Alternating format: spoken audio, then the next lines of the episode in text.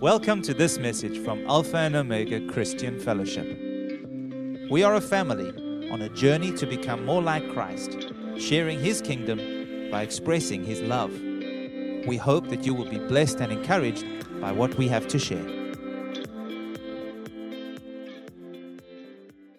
How are you all doing today? Doing well in this cold weather. Winter is here. Sorry, Stephen, you're just you're hiding it under your collar, brother. Thank you. Don't hide under the bushel. Sorry, I've now popped the thing off. I'm sorry, Stephen. Maybe we should just leave the microphone today. As always, it's a real privilege and honor to share the Word of God with you all this morning. And, and I enjoy opening the Bible and reading from beginning to end the love of Jesus and the love of our Father has always had for us and His heart desire to be with us.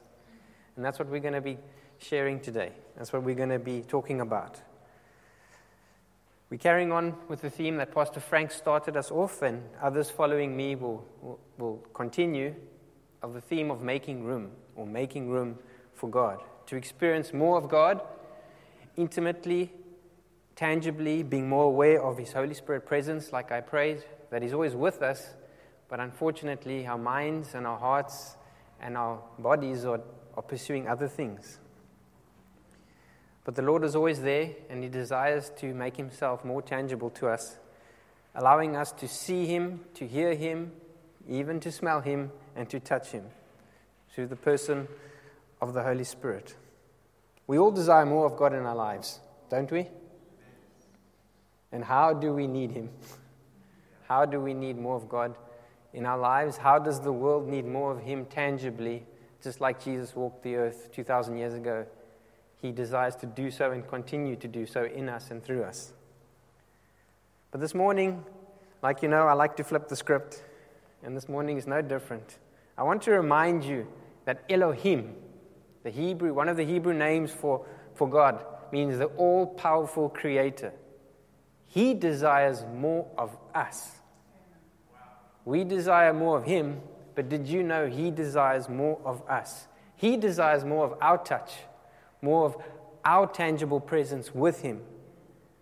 The Lord doesn't just make room for us, He reached down towards us and He made His home, His dwelling within us. From creation all the way up to this point, today, our Creator God is and will continue to passionately pursue His creation. This is who He is, and He desires us. We're going to step through the biblical narrative today. We're going to witness His heart that has always been for us, as the entire Bible is a story of God pursuing His creation, pursuing us, and making a way for Him to not only be amongst us, but to be within us. So, let's start where all things start. And I've spent probably too much time designing the art you're going to see with the slide, but because my heart likes to create, just like our Father God. He create, he's a creator, and some of us are more in touch with that creative flair on the tangible, others of us are creative thinkers. But we're all creators, right? Because we echo the image of our Father. And the first slide will be a bit dull in terms of color, but you will see as we go, it will re- all will be revealed. Colossians 1:16 before we get to Genesis says all things were created by him and for him. That's why we were created. We were created to be with him. God is a creative being and he cannot but create. He is a giving being and he cannot but give. And he's a personal being and he desires and it pleasures him to be intimately connected with us in a genuine relationship. So when the Lord, in his creative nature, and he cannot help but create, he creates in Genesis 1, verse 27. So God created man in his own image. In the image of God, he created him. Male and female, he created them. Being made in the image and the likeness of God, human beings have the ability to know God, a deep knowing an experiential knowing. an intimate knowing.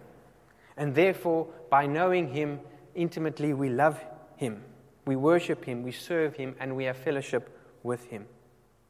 Eden, that we see pictured there in the Hebrew, means delight. And it was just that. It was God's delight to be walking in the garden in the cool of the day with His creation, to be with Adam and Eve. In amongst, with, and in His creation. His heart is to be with us. It has never changed from the beginning of time till today and forevermore to the end of the age. His heart is to be with His creation and to have fellowship with them. On one of these very walks, the Lord, you will read in, in Genesis 3, verse 8, we, the Lord is walking in the cool of the day or the wind of the day, it says. And on one of these walks, something is missing. Someone is missing. Some folk are missing from this walk. And the Lord cries out, and I've done a dialogue here. And this is how I see the scene played out in my heart. He, he looks out and he's walking, he's like, Humanity, where are you? A question that still echoes through the ages today. Humanity, why have you left my presence? Why has your heart been attracted to self? Like me, I gave you the freedom of choice. That's my privilege that I have also given you. I have chosen you and pursued after you, and I do now again. I'm looking for you on my walk. Where are you? As I seek after you, knowing that you have left me. You chose yourself over me. It's heartbreaking if we understand the heart of God for us and how humanity has and will continue to choose self, but He doesn't stop pursuing us. That doesn't stop Him. Like the book of Isaiah, that does not stop the Lord from going after those that He created. God created us for His pleasure, so that we, as His creation, would have the pleasure of knowing Him. God would not, and thankfully did not, leave us to our own destructive pursuit of self. In the opening pages in Genesis, we're going to read verse 3, Genesis chapter 3, verse 15. Right at that moment when humanity chose self, the plan was already underway to pursue us and make a way for us to be in his delight once again.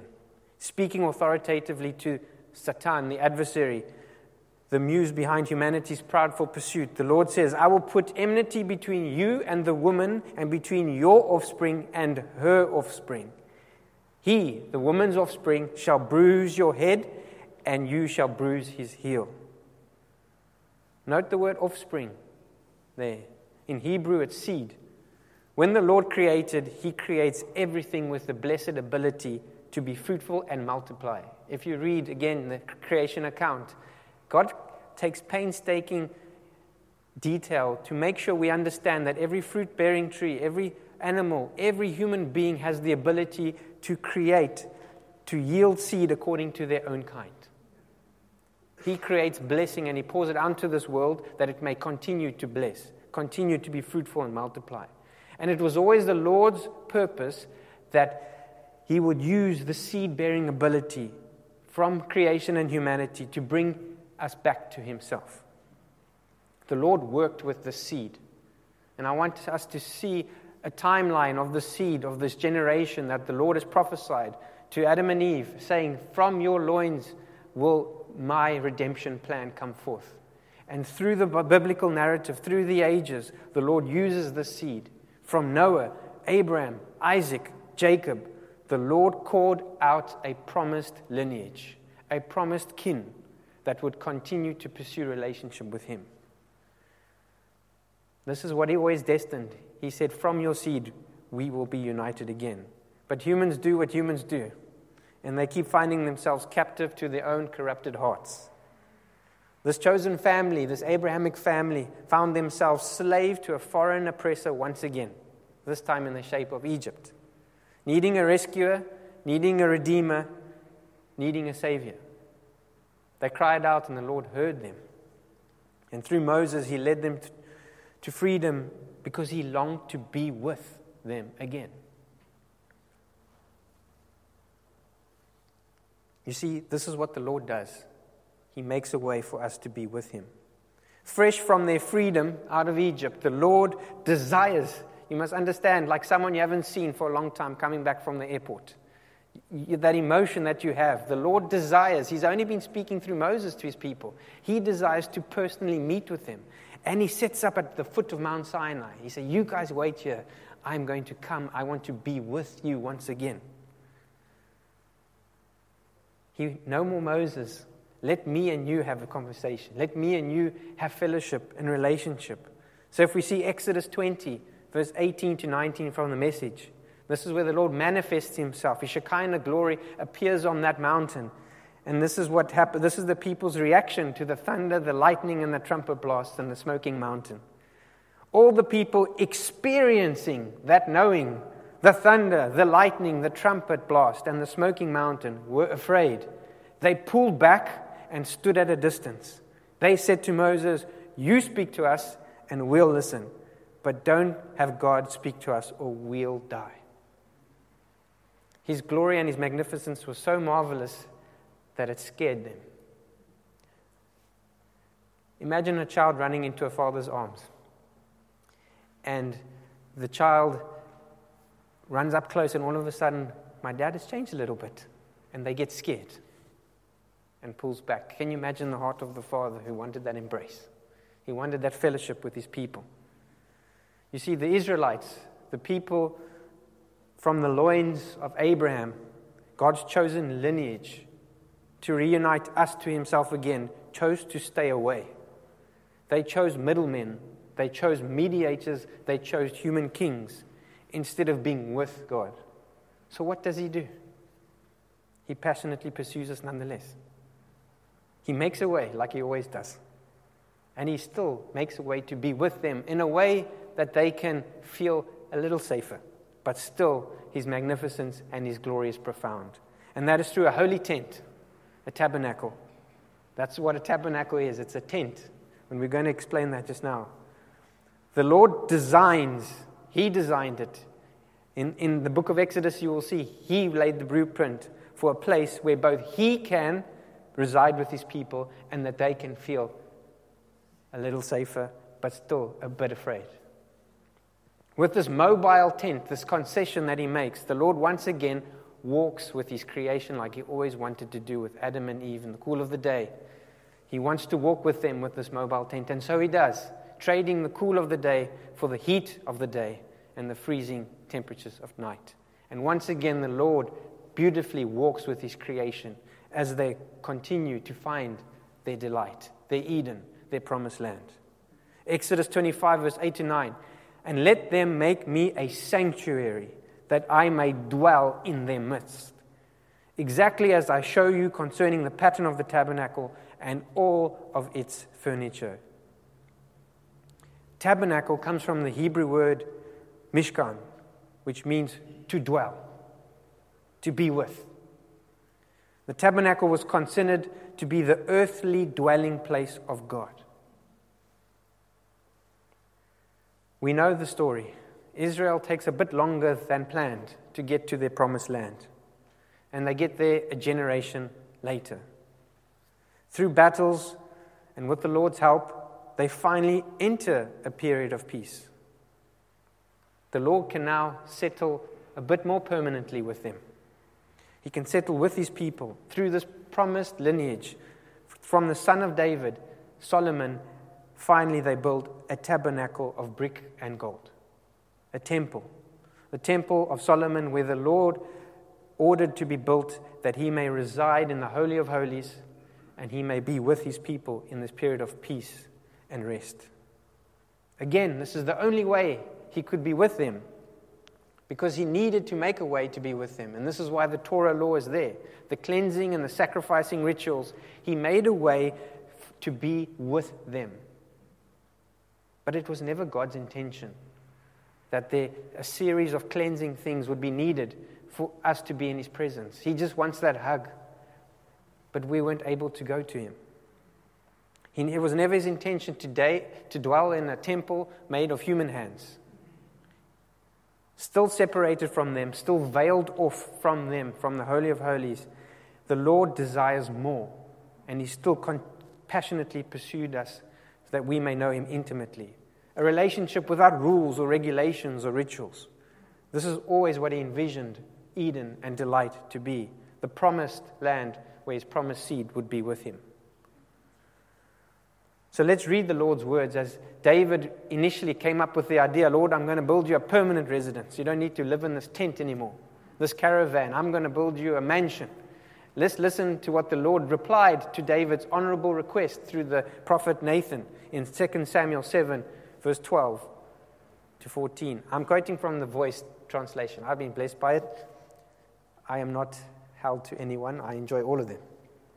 He says, When you leave this life, speaking to David, I will raise up from you a descendant, your own flesh and blood, and I will make his kingdom and family sure. He will be the one to build a temple honoring my name. And I will establish the leadership of his kingdom for all time. I will be to him a father, and he will be to me a son. In response to David's heart wanting to build a brick and mortar temple, the Lord says, I will build you a tabernacle. I will build you a home. I will build a house where I can come and live with and dwell amongst you. The Lord will be doing the building, not man. And his kingdom won't just be here for a little while, it will be here forever. His dwelling desire is to be with us permanently. And of course, we know that scripture, that prophecy, as all the many before, are pointing to Jesus.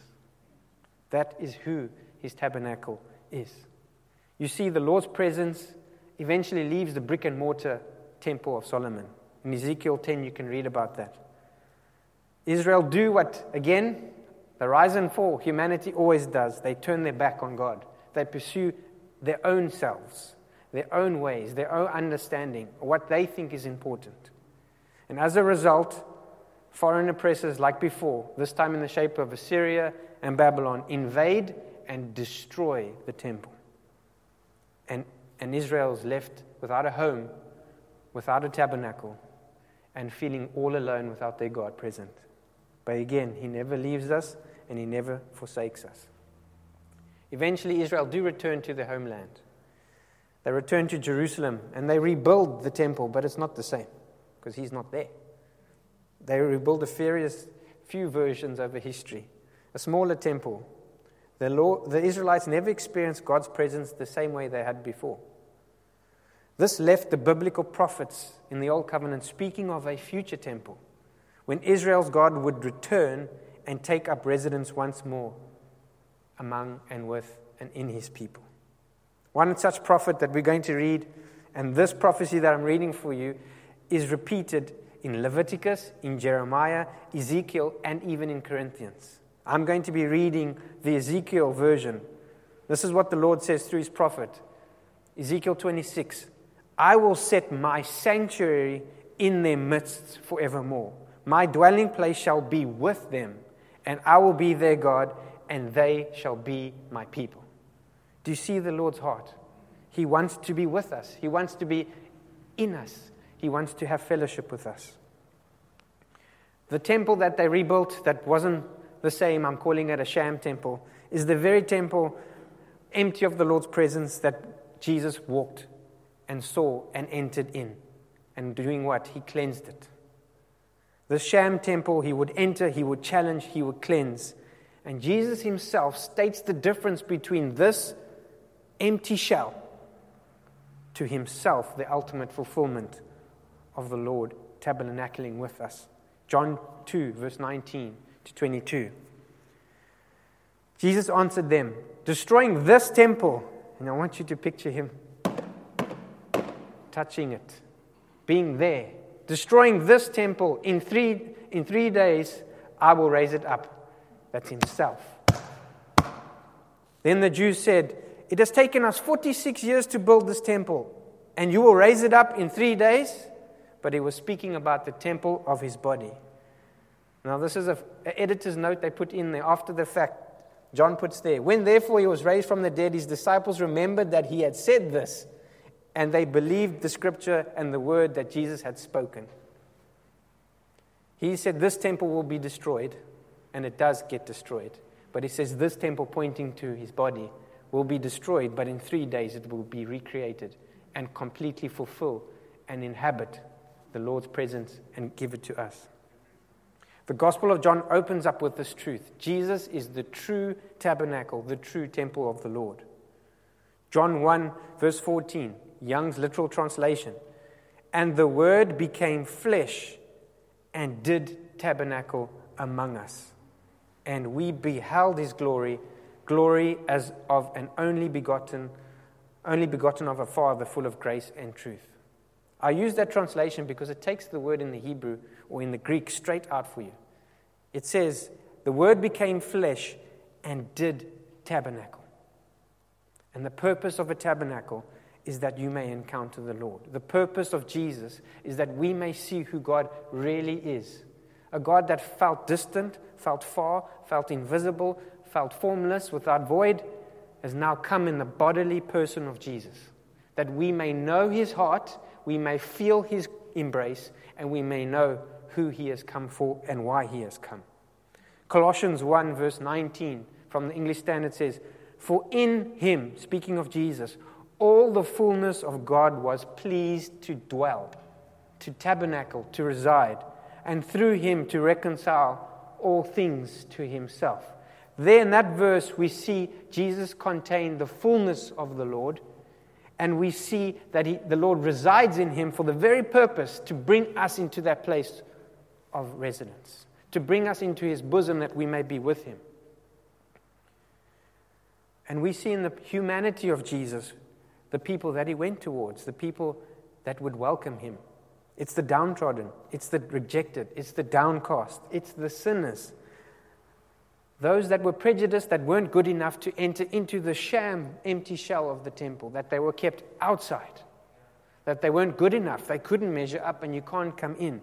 Jesus doesn't wait for us to be clean, He comes out and cleanses us. He cleansed this false temple literally, but prophetically, when he cleansed that temple, he was speaking about the work that would be done on the cross and after the cross in his resurrection. Through the resurrection, and I want you to understand, I think these are facts that we have known in our head.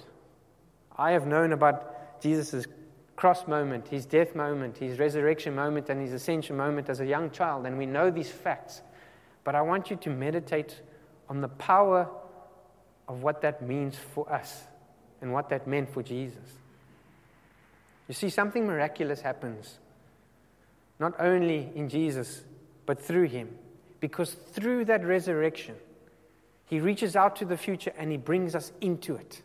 And he says, We can finally be together. In my resurrection, we join Jesus in this resurrection baptism. You have probably had a baptism, and if you haven't, I encourage you. It's not the act that's important. It's not just the body going underwater, it's your understanding and embracing that participation of death, Jesus' Jesus' death and resurrection and ascension. When we partake in the baptism, we are partaking in what Jesus involved us in from that moment. We come alive with Him. I love Colossians 2, verse 12, and I'm reading you a, a juxtaposed version of 2, the message and voice. He says, You were raised up with him by faith in the resurrection power of God. God brought you alive right along with Christ. This is the reality. And this is the dwelling promise fulfilled. You see, when we come out of that baptism water, when we come out of that tomb with Jesus, running like we sang today, we are clean from the dirty water that resides there. We are clean from our empty shell unable to experience God, unable to hold Him and contain His presence like that temple. We are cleaned and we are intimately connected with God. Jesus comes to clean us to create fellowship with the Father. He descends, and I want you to picture Jesus' baptism. As Jesus comes out of the water with John the Baptist, it said the Holy Spirit descended like a dove. The same happens to us when we are born again in that baptism of Christ, when we are resurrected in Jesus. His Spirit descends and comes to live within us. We receive the Spirit of the presence for the first time since creation. for the first time when we are, respond openly to the Lord's passionate pursuit through the ages. He comes to make his home within us. The Lord now tabernacles within us. We are the presence carrier. We are the mobile sanctuary. We are the tent because Jesus contains his presence and lives inside of us through the Holy Spirit. Isn't that amazing? I don't think the human mind can really comprehend. And it's not something we're going to figure out with our mental capacity. It's something that the Lord has done, and we just need to be open to the mystery of it, the amazement of it. This is what Paul says in Colossians 1, verse 27 from the message. The mystery, in a nutshell, is just this Christ is in you. So, therefore, you can look forward to sharing in his glory. Christ is in you.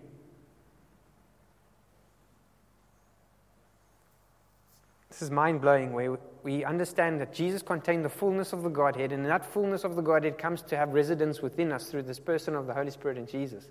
That's, that is truly mind blowing. And Jesus says in John 14 23, Jesus answered him, If anyone loves me, he will keep my word, and my Father will love him, and we, plural. If you ever had any confusion as to who's living inside of you, there's a we. And we will come to him and make our home with him. It's like the creation account all over again. The Lord created a way to be with his creation, to be delighted in their presence, and to be a delight to, in their presence. This scripture that I read, John 14, was Jesus' reply to Judas Iscariot when he asked, he asked the question, Why do we get to experience this tabernacle dwelling of your presence and others don't? Why is that? Interesting that Judas asked it. He says, Jesus gives the answer explaining that those who receive and respond, those are the words I want us to understand. Jesus has been the one passionately, the Father has been passionately pursuing us this whole time, throughout the beginning of time till today. And we kept turning our backs to him. We kept rejecting him. We kept saying, No, not right now. Or we accept him a measure and then we run away and we fall short. We need to receive and respond to the Father's pursuit. And Jesus is what he did here was the first time we were able to do so because we're not doing it in our strength, we're doing it through him. That's the beauty. That's the beauty of our gospel message. The Father doesn't ask of us anything that he hasn't already done. And he just says, just receive it. Walk in it. I've made a way for you. You can now experience me in the delight of the garden, in my presence, in my tabernacle. All he looks for is that response and that reception. All he looks for is true love, because that's what it means to love somebody. It's not out of rules, not out of, uh, of obligation, not out of emptiness, not because you have to. As a parent, you know what I'm talking about. When your child just does something because they have to, like whatever, you're okay, but it gets done, but you want them to, to spend time with you. And I think the older you get, even my parents, they desire to spend time with me. And they get annoyed when I'm like, uh, no, I got this on, I got that on. The heart of a father and a mother is to be with those that came out from their loins. And it's the same for our Father. Jesus did everything, we just need to receive it. It's that simple and it's that powerful. The gospel story is a love story of our Father reaching for relationship with us. Folks, why am I sharing today? Why did I flip the script? Well, for me anyway, my walk. You see, when we say we must make room, we must be very careful on how we do that. Because He's made all the room, He's did everything. All we need to do is embrace it and receive it. If you step out with that pursuit into empty religion, empty ritual, empty tradition, because I've done that, I've tried that. This is my story. Where I've said, I'm going to read my word every morning, I'm going to pray all the time. And then I do and I fall short. And then I go into that cycle of shame. That is old covenant based, not new covenant. Because Jesus has done everything for us. It doesn't mean we remain inactive, but we remain active in His power, in His life, and in His pursuit. You see, if we're pursuing things on our own terms, religious and rituals, it's still selfish. That's the honest truth. If you think you can control the relationship with God, then you're in control, and that's not what He wants. He controls it. He just asks to spend time with us. He wants, I've always told you, that date night daily. And He doesn't mind how He spends time with us. Honestly, for me, the most liberating thought on my first day, you know my testimony, on the job, was the Lord's like, I have no expectation. I just want to be with you. We must be careful lest faith become a formula. It's never designed to be that. We cannot reach Him with our own efforts. That's what the Old Covenant shows. We never could. We can simply just receive and respond to what He has already done. God has and will continue to always make the first move. We just need to open our hearts to realize it and to accept it.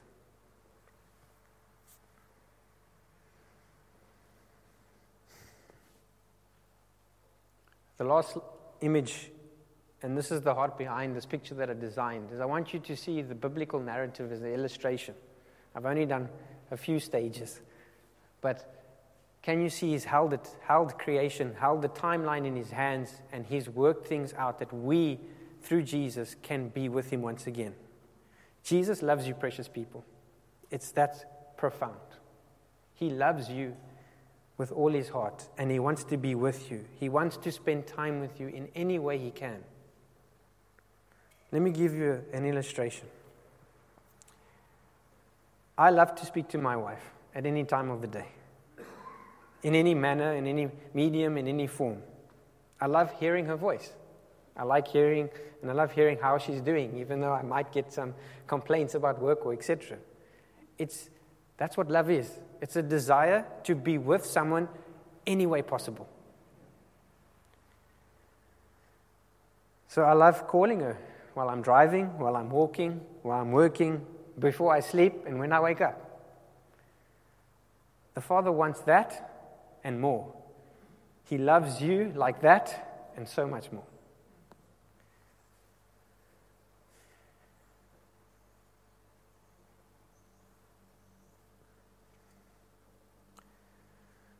I want you to, the narrative that we've shown you through the creation account, I want you to understand the Lord's heart. Folks, he, he doesn't want religion, he doesn't want Christianity that we've deemed it today. He wants people, he wants loved ones, he wants a family. And he wants family to, to not do things because that's what's expected of. He wants to be with us and better yet, He wants to take the presence that is with us and share it out. Because He cannot help but create, He cannot help but be fruitful and multiply. And the person of Jesus is central to that heart. The world just needs to meet Him. They just need to see how opening, open His heart was, how welcoming His heart was, and is today in us. This world is rendered with prejudice in many forms and many aspects. And Jesus came and washed it clean. I pray you, you understand the heart in which I'm sharing. And I pray you, the Lord may just release that yoke that you feel that you're placing yourself under and accept His one, which isn't a yoke at all. It's a yoke in a sense that is with you, but it's not heavy and it's not cumbersome and it's not ill fitting. It fits just right and He's there to pull alongside with you. He's there to walk in the cool of the day every day with you. You just need to receive and respond. So let's bow our heads in prayer. We hope that you've enjoyed this message. For additional resources and more information, come and visit us at alphaomega.org.za.